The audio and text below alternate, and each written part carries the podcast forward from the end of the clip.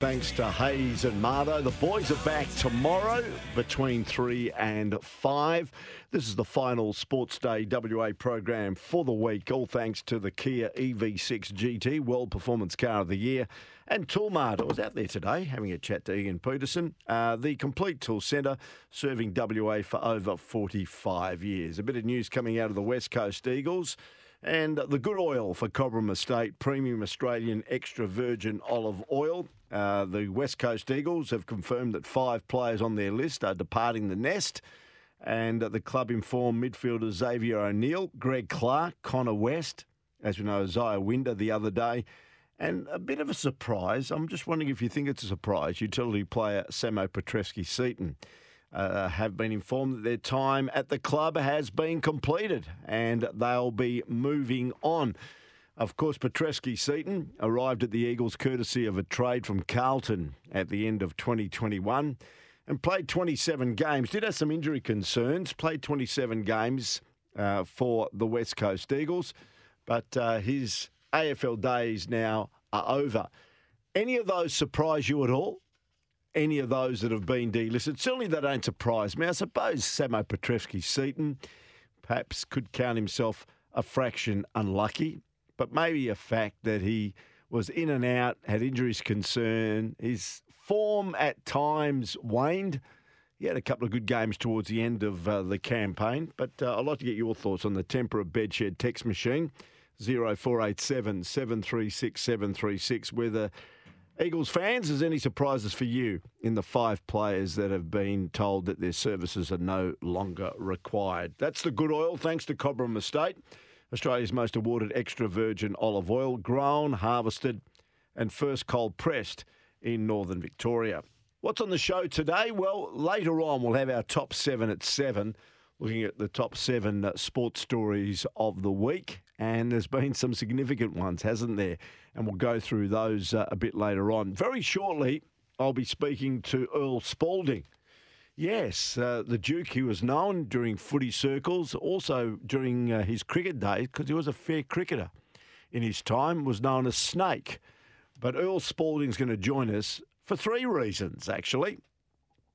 He was in the last East Fremantle premiership team. That was back in nineteen ninety-eight.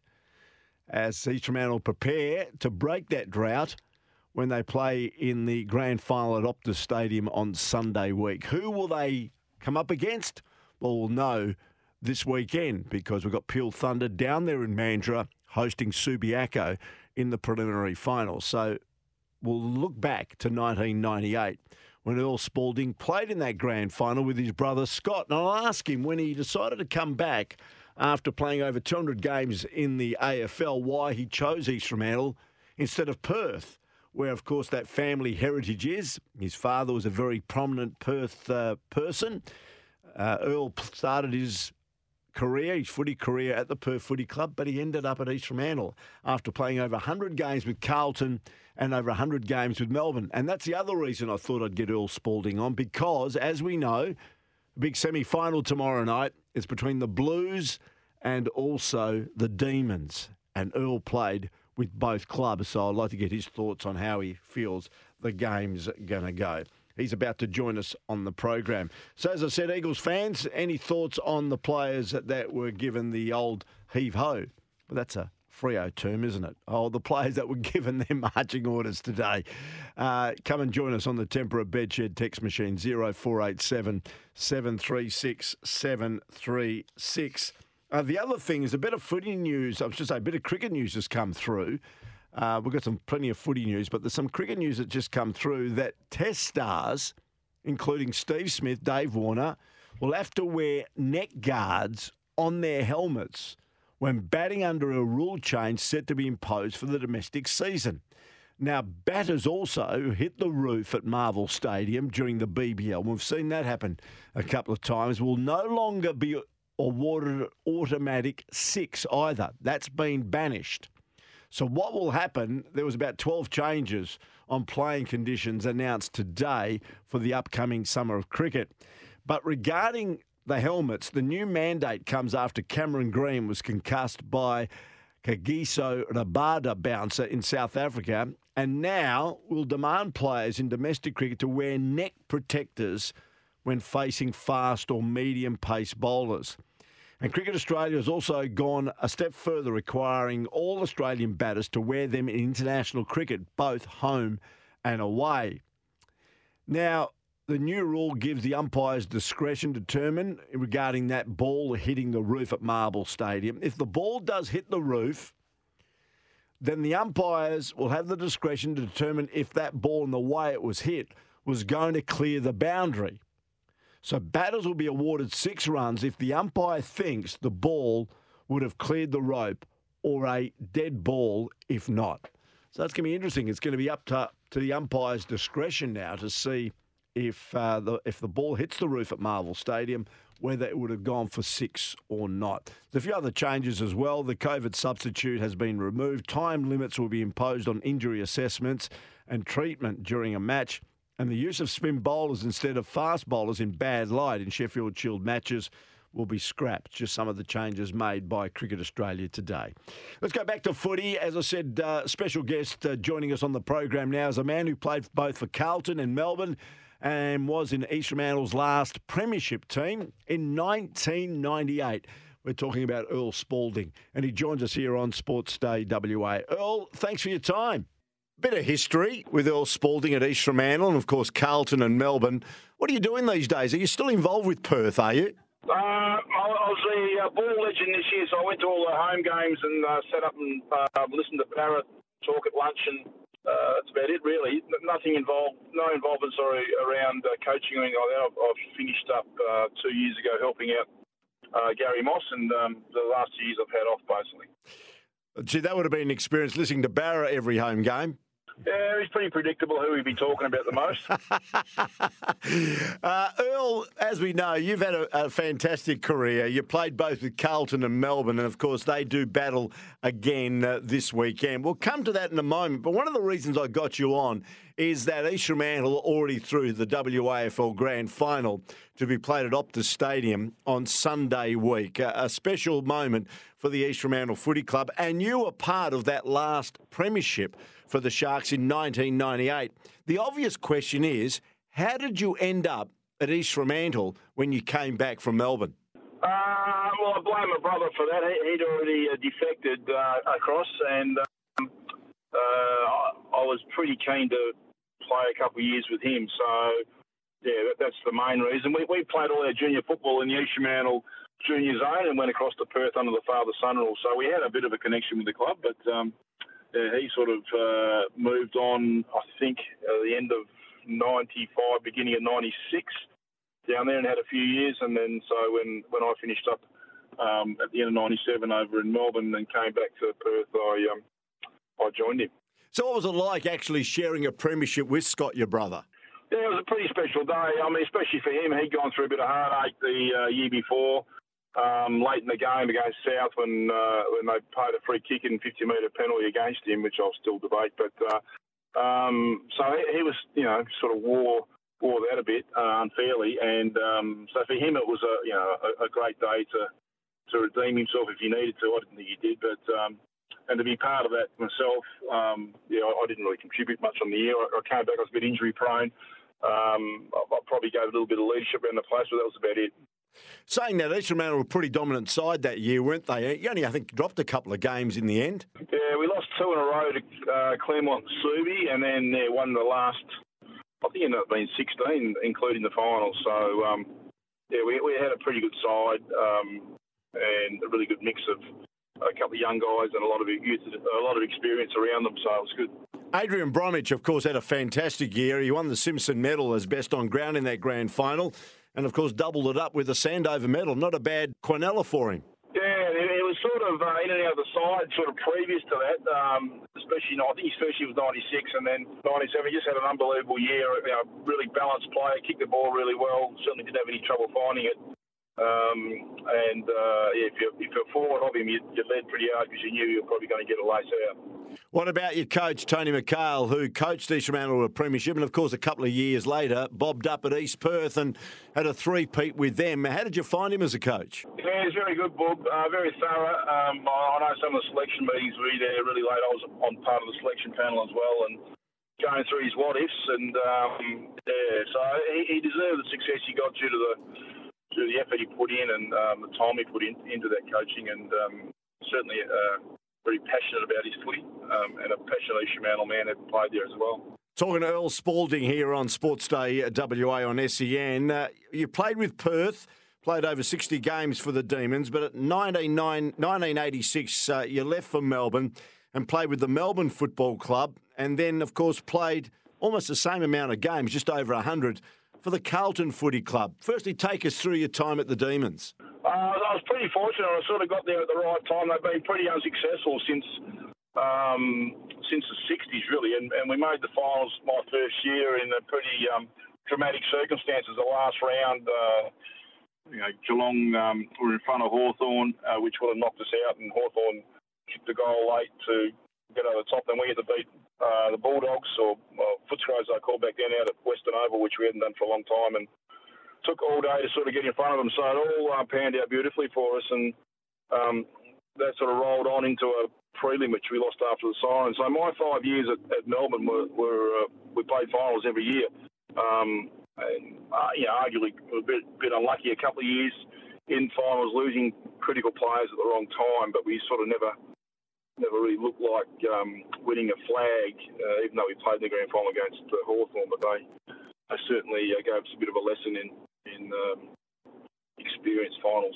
Well, you were, you were certainly a warrior when it came to Carlton, of course. You played in that premiership in nineteen ninety-five. I think you played every single game that season and, and the season after, so your longevity was pretty good at the Blues. Firstly, why did you move from Melbourne to Carlton? I just thought our window at, at Melbourne was probably closing. We was probably getting further away um, from, from winning a flag, which is what everyone sort of aspires to do. And and so I, I sort of um, was actually initially trying to get back to Perth and the West Coast, and um, unfortunately a deal couldn't be done there. So um, yeah, sort of ended up with a bit of potluck at, at Carlton. Um, and then once again, we missed out the finals that first year. We won fourteen games out of twenty-two and missed the final, so a bit stiff. But then, yeah, mate, played in the grand final in ninety-three, and then um, the finals for the next couple of years, including, obviously, the premiership year. So you, you look at Carlton now, you look at Melbourne now, and they're both playing in a semi-final tomorrow night. Should be an absolute beauty. Have you got a leaning one way or the other? Uh, well, whoever wins, I'll be on their side, obviously, uh, Peter. You know how it works. Um, Oh, yeah, look, I had great times at both clubs, um, and my time at Melbourne, even though probably not as successful in terms of flags, was a great time as a young guy. Um, I was twenty-two when I went over there, um, and we're all pretty young coming through at the same time. We just got some great memories and some great friends from both clubs. So, um, yeah, I'll, I'll sit on the fence a bit, and just hopefully it's a really good game. Unfortunately, both sides have got some key personnel out, which you don't like to see. Um, but, yeah, it'll be an interesting game. It's great to see Carlton back in the finals. We've just seen what it means to so many long-suffering Blues fans. The the crowds have been big. The fanfare's been huge. Uh, the A F L needs a successful Carlton Football Club, don't they? Well, I think so. I mean, as, as much as, uh, you know, people over in Perth love to see the two teams here go well, um, there's nothing like, um, you know, the Carlton, the Collingwood, the Essendons and, and the Richmonds, obviously. When they're up and going, playing against each other, the crowds are just phenomenal, um, and it's a great experience. What about friends and long-life friends that you've made from the respective clubs? Do you keep in contact with anybody from your playing days at the Demons or the Blues? Yeah, look, I was away in in, um, in uh, Europe like everyone else was uh, this year. Uh, earlier, earlier on, I was over in May with uh, Steve O'Dyer, so we're still pretty good mates. We don't necessarily talk every every week, but you know when we connect, we we, we go back to the old days. We had a really good uh, friendship then. Um, and yeah, the Carlton guys sort of um, go away on a golf trip every October, which I occasionally go on. My golf lets me down a bit. I, I get a bit ahead of myself with that and uh, get over there and get a whacking. So, um, it's always good to catch up with them. And, I mean, I, I don't get over to Melbourne very often, but when I do, it's, it's always fantastic to catch up and have a beer with those guys. And, yeah, like I said, it was a great time of my life. It certainly was, and you're an outstanding footballer and contributed to both clubs. And, of course, when you came back to East Fremantle in that premiership in nineteen ninety-eight. A couple of final questions, Earl, and we thank you very much for your time. Who do you think will take off the A F L premiership? People are leaning towards a Collingwood-Brisbane grand final because of the, the advantage of playing in that preliminary final, having a week off uh, this weekend. Are you leaning that way as well? I think so. It's it's a, a huge advantage to have that week off, uh, especially knowing how hard the other teams are going to go at each other. I thought whoever won that final um, uh, last Thursday were going to be in the box seat, and um, you know I, I sort of thought Collingwood were going to win quite comfortably at one stage, but then Melbourne came flying back and just couldn't quite uh, get over the line through inaccurate kicking. So I, I, I sort of thought Collingwood had been the form team. They had a bit of a slump, but I.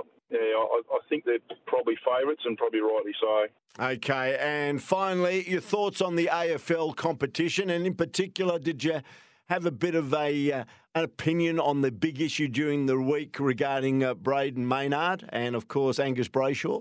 Yeah, um, everyone's got an opinion on that. Um, oh, look, I thought he was very lucky to get off. I, I think, you know, once again, once you leave the ground, decide to leave the ground, um, uh, you've got a bit of an onus to... to make sure you don't hit anyone in the head. So I thought he was very fortunate. Um, uh, and Angus, sort of, he had no right to expect any contact, I wouldn't have thought. So, anyway, that's my opinion. Everyone else has got, a, got one. Yeah, exactly, exactly. And as they say, no opinion is a wrong opinion because there's so many different ones. Uh, but in the end, we know what the adjudication was, and he's free to play in that yeah. preliminary final. And from Collingwood's point of view, hopefully a grand final. Earl, lovely to chat to you. Lovely to reminisce about the nineteen ninety-eight W A F L grand final.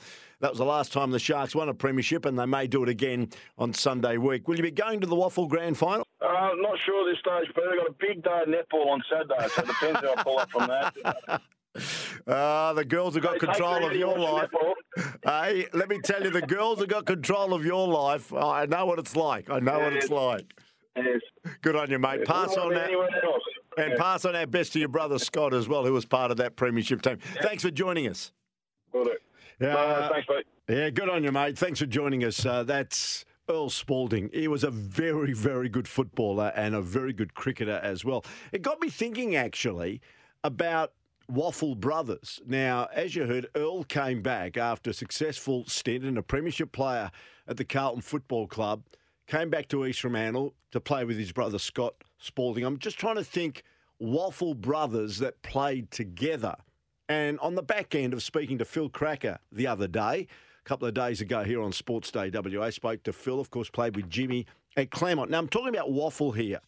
I know recently Zach and Noah Strom played for South Fremantle, didn't they? Um, Jay and Mitch Van Berlo, I think, played together at West Perth, Jimmy. Now, staying at West Perth, and this is going back a bit, we know the Buick name is synonymous at West Perth. Did Corey Buick and Darren Buick ever play together at West Perth? Now, Cardinal supporters slash Falcon supporters, did the brothers ever play for West Perth before, of course, Darren went and played for Essendon? Plus any other brothers that played in the W A F L. Love to hear from you on the Tempera Bedshed text machine, oh four eight seven, seven three six, seven three six, or you can give us a call, thirteen twelve fifty-five. Just on the five West Coast Eagles players that have been told their services are no longer required, I threw it out to suggest uh, are any of those players unlucky not to continue their careers at West Coast? And Al says the Eagles cutting five players is fair enough as they have got to churn players in the hope of finding quality A F L players. What the Eagles need is to find players like Kemp and Hetty, late draft picks, but were outstanding talents. Of course, that's a story in itself, particularly regarding uh, Brett Hetty. Uh, let's go to Lise, who says, hi, Pete and team. I think Connor West should have been given at least another year. Uh, he showed a lot of promise until he was injured. Greg Clark is another one. He played in the midfield for Subiaco, and when he was drafted by the Eagles, he played on the wing and struggled. That's Lisa Vellenbrook, who thought maybe Connor West could have been given another lifeline into twenty twenty-four. If you've got any thoughts, love to hear from you on the Tempera Bedshed text machine, but also get those minds rattling. Uh, people that followed the W A F L recently, and even in the old days, the black and white days, brothers that played together on the back end of Earl Spalding playing together with Scott Spalding at East Fremantle, and in particular in the nineteen ninety-eight East Fremantle Premiership team, the last time the Sharks won a premiership, and as we know, are now waiting to see who they play, Peel or Subiaco, in the Waffle Grand Final on Sunday week here at Optus Stadium. All right, uh, we'll get some more texts, and also we'll go through the top seven at seven after the break, so don't go away. This is Sports Day W A. The all-electric Kia E V six, with up to five hundred twenty-eight kilometres of range. And Toolmart, the complete tool centre, serving W A for over forty years. This is Sports Day. Don't change me up. Don't change a thing. Great to have your company here on Sports Day W A. Uh, let's go uh, to the Tempera Bedshed text machine first, zero four eight seven, seven three six, seven three six, before we roll into the top seven stories of the week. Paul from Churchlands. Uh, by the way, if you want to check out Paul, he's got uh, a brand new tractor business. I popped in there yesterday. It is a very significant business, and uh, it's open in Perth there in Kewdale Road. Uh, Kewdale Road, I think it's Welshpool down there. And uh, Power Farming Group, an agent for many of uh, P F G's uh, product lines. Uh, and if you want to be in the market for those people listening through regional Western Australia, even here in the metro area, check him out. Uh, the Power Farming Group, P F G. Um, it is a, a new tractor business opening up there in Kewdale Road in Kewdale. He says, hello, Peter. It's Paul here from Churchlands. Just listening to Earl Spalding making a comment about Tony McHale and his allegiance to East Fremantle Football Club. I think if you spoke to him, you might find that his true allegiance grows when he was at South Fremantle. No way. Also, uh, on the subject of football, good luck to the West Coast Colts. Yes.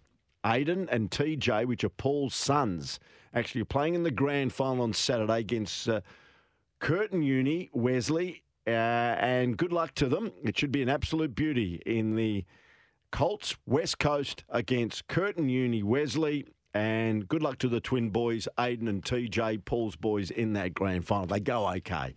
They go okay. Better than the old man used to go. He used to play Gaelic football, that other sort of code. All right, uh, Waffle Brothers on the back end of Earl and Scott Spalding. Alan and Gary Sidebottom and Mike and Steve Richardson all play together at Swan Districts, as we know.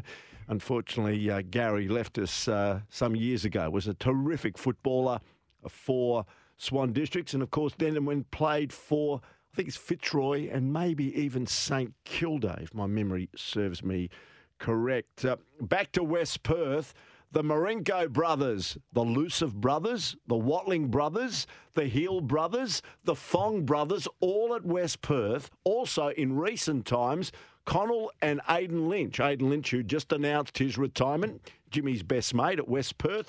They played in a premiership together. So the Garlic Munchers had a lot of brothers playing together, didn't they? Interesting. I didn't know there was that many. Marenko, Lucive, Watling brothers, Heel brothers, Fong brothers. There you go. Good on you, Al. Keith and Phil Narkle, brilliant at uh, Swan Districts, as we know. Uh, that's from Dominic, also mentioned the Narkle brothers. Peter Ray and Frank Margaria. I see, actually, um, I think it's Frank. During the summer months, Frank goes down to the Sorrento Surf Club and has a dip with all the old codgers and me uh, during the summer months. Uh, yes, another set of brothers. Uh, Peter, I think Ray Lucive didn't have a brother play. I confused him with the Margaria brothers. Okay, Al, he's just corrected himself. But anyway, interesting. So if you've got any more brothers on the back end of having a chat to Earl Spalding, who came back from Victoria to play with his brother Scott at East Fremantle, and they shared a premiership in nineteen ninety-eight at the Sharks. Uh, get on the Tempera Bedshed text machine, zero four eight seven, seven three six, seven three six. All right, uh, let's roll in now to the top seven stories of the week, thanks to the Kia E V six G T World Performance Car of the Year. Let's go. Number seven. Hey, Bom, it's been a, a challenging and, and tough ten years for you um, since you left the Essendon Football Club. What was the lowest point for you in that time? I reckon when the night I heard that Herdy tried to take his life was uh, was probably the one. You know, that was uh, that's what really said, why does the game need to get to this point? You know, really, when all adults are involved, um, you know, you got the law involved, everything else, and that they should have just been able to handle it themselves. But uh, that's a bit of a wake up call for everyone. I reckon that was a wake up call for me. Said, don't take it so serious.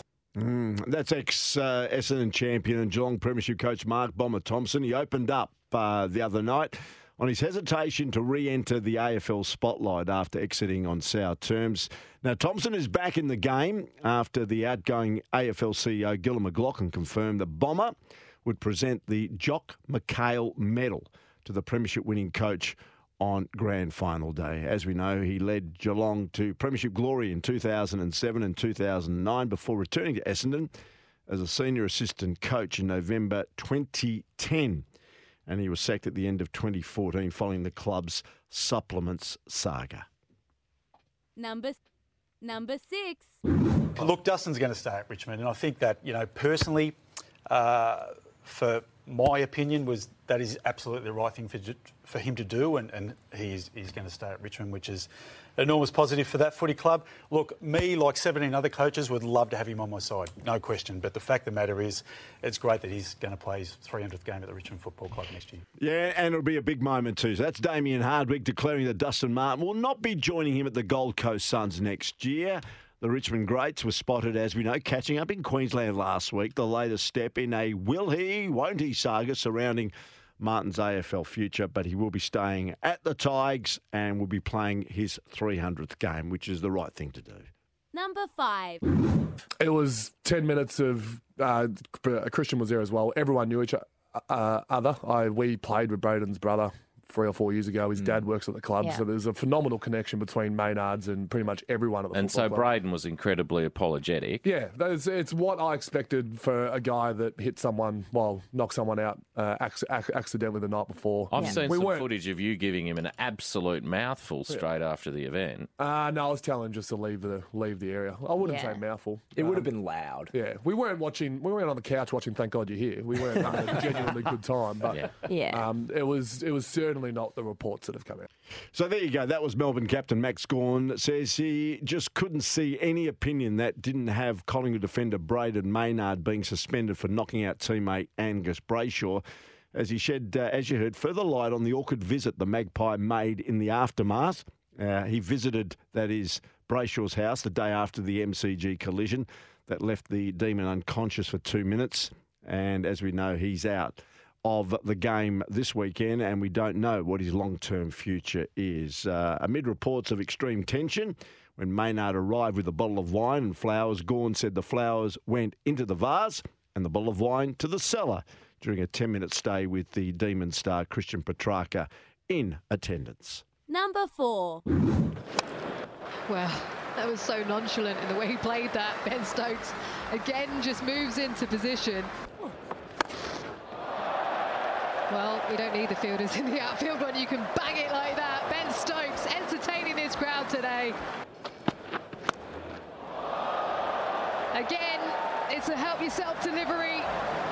For Ben Stokes.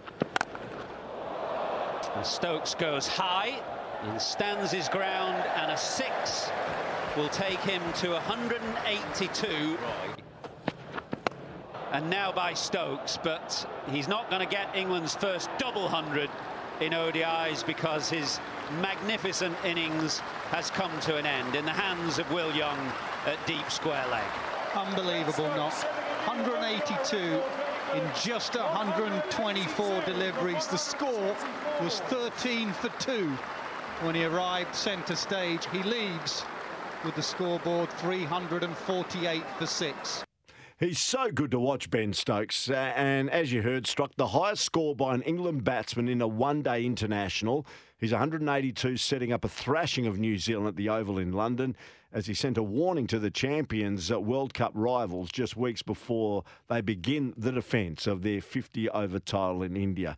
Stunning innings uh, was just slightly more than England's colossal one hundred eighty-one run winning margin that put them two one up in a four-match series ahead of Friday's finale at Lord's.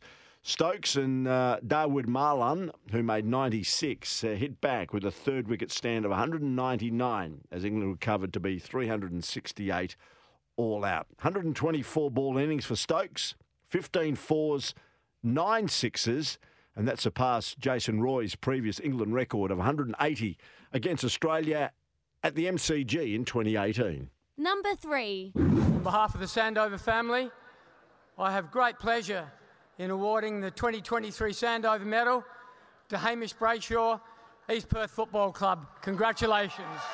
Right. Yeah, it's a special moment for Hamish Brayshaw, becoming the first East Perth player in twenty years. Uh, the last one was Ryan Turnbull to take off uh, the W A Football League's most coveted individual award, being the Brownlow Medal, and he was very humble in his acceptance. Certainly the Brayshaws in the news during the course of the week, with, of course, Angus in Melbourne and Hamish winning that great individual award on the week that was. Number two.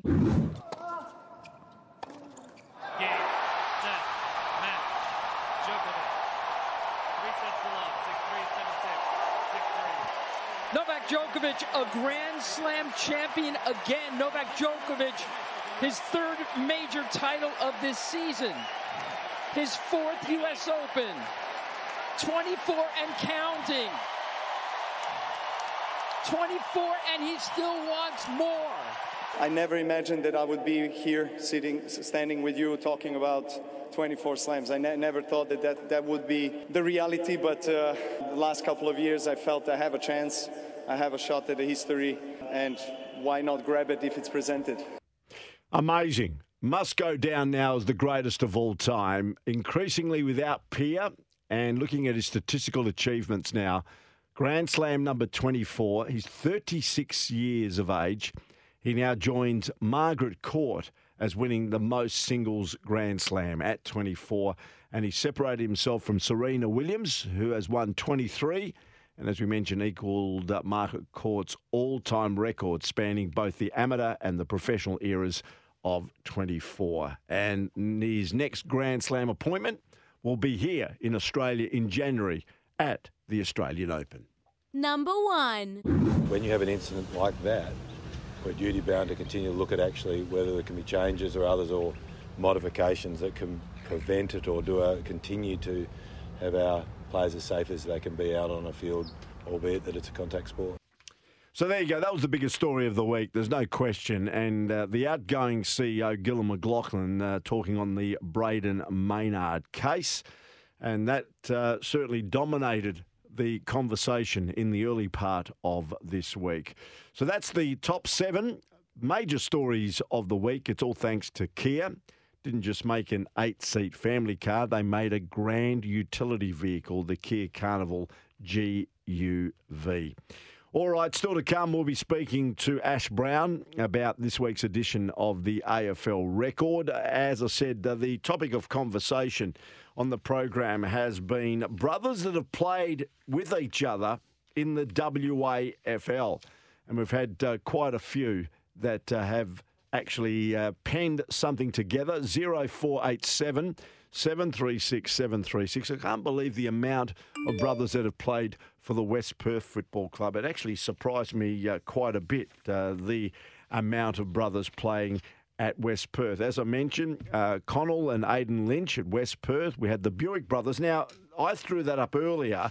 I wasn't one hundred percent sure whether Corrie, who is roughly my age, and Darren Buick, of course, cut out a very, very good career with the Essendon Football Club, overlap, but we've done a bit of homework, and Corrie retired in nineteen eighty-six, and Darren Buick would have played with his older brother in nineteen eighty-five and nineteen eighty-six. His final year at West Perth was in nineteen eighty-seven before he moved on.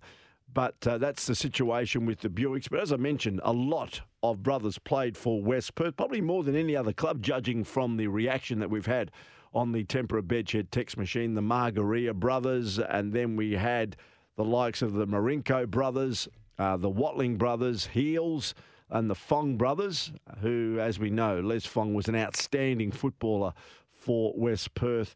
And there was a couple of good ones at Swan Districts that I mentioned earlier. Alan and the late Gary Sidebottom, Mike and Steve Richardson. Uh, Mike in particular went on to play, as we know, at the Collingwood Football Club. And the other thing that Mike was very famous for had nothing to do with football. See if you can guess it.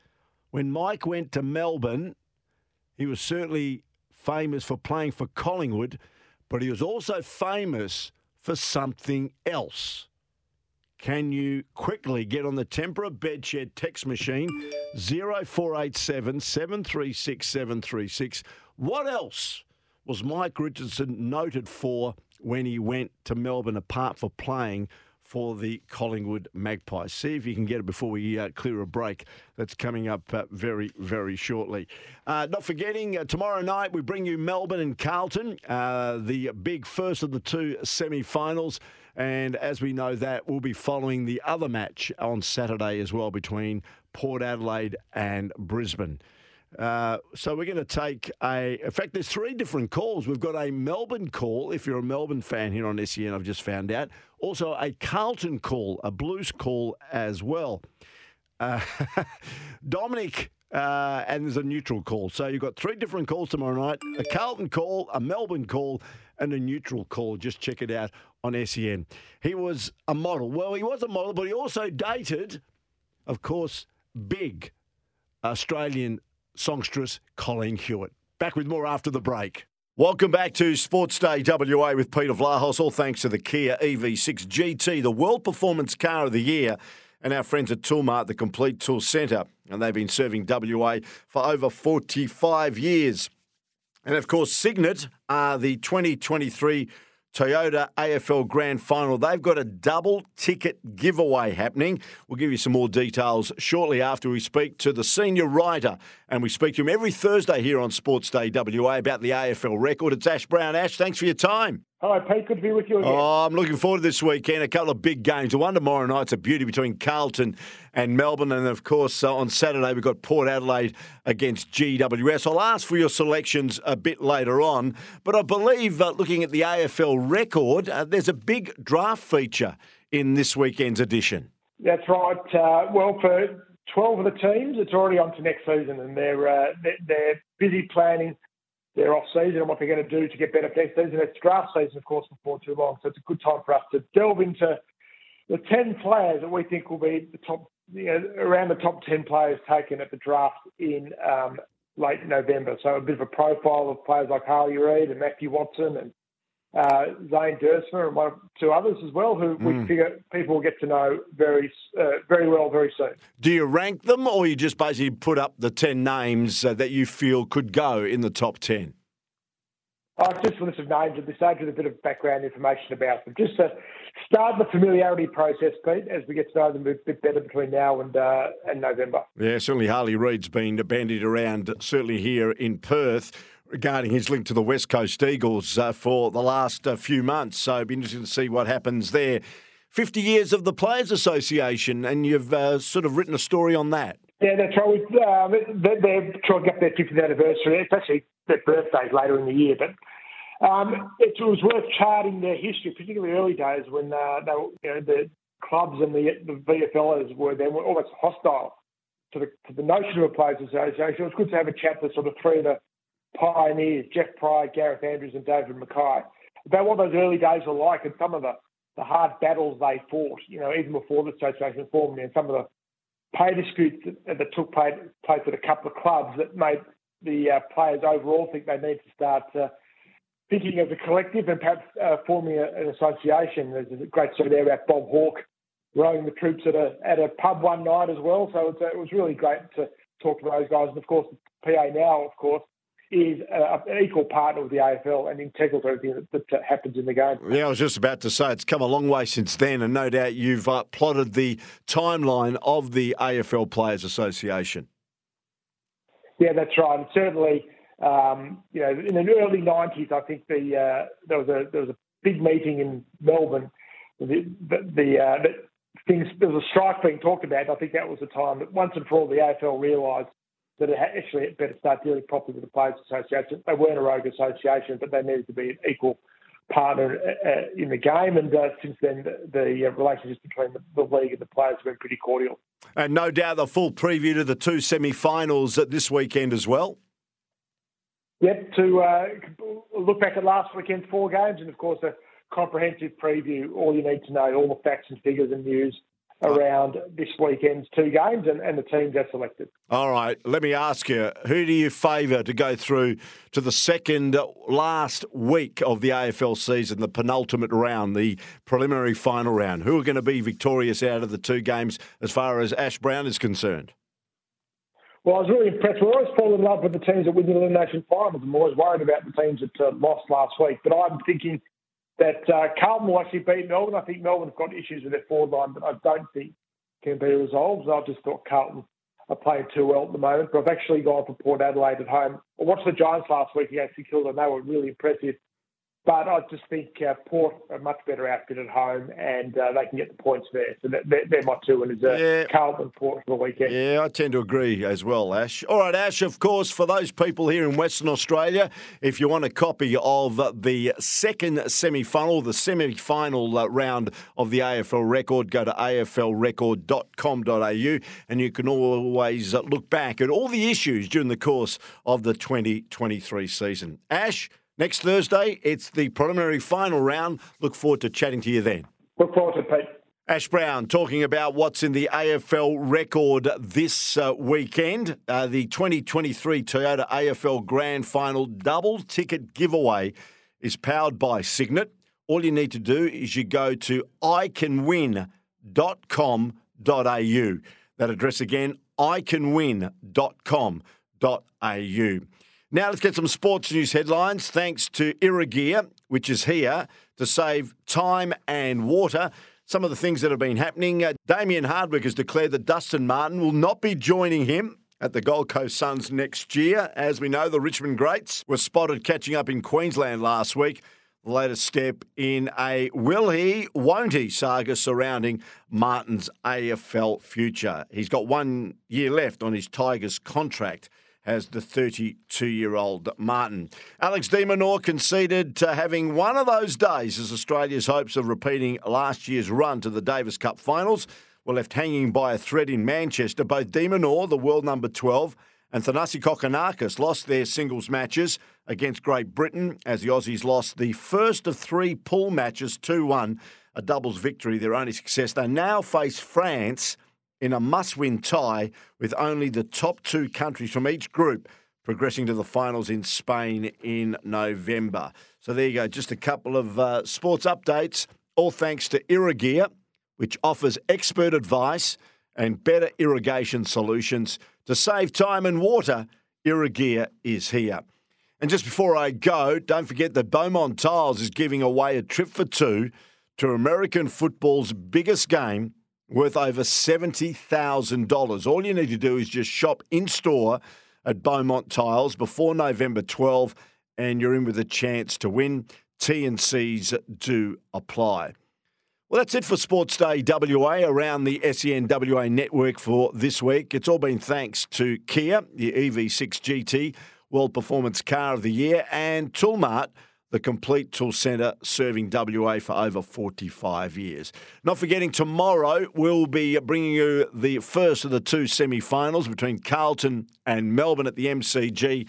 And then on Saturday, it is Port Adelaide at home at the Adelaide Oval against the Brisbane Lions. So a couple of big games. You'll hear it uh, live and uninterrupted here on the S E N W A network. And I'll be back on Monday from five o'clock for another week of Sports Day W A. Thanks to Jimmy, my executive producer, and Connor, who was the panel operator, doing a fine job for the program today. And I look forward to your company, as I said, from five o'clock on Monday. Have a great weekend, everyone.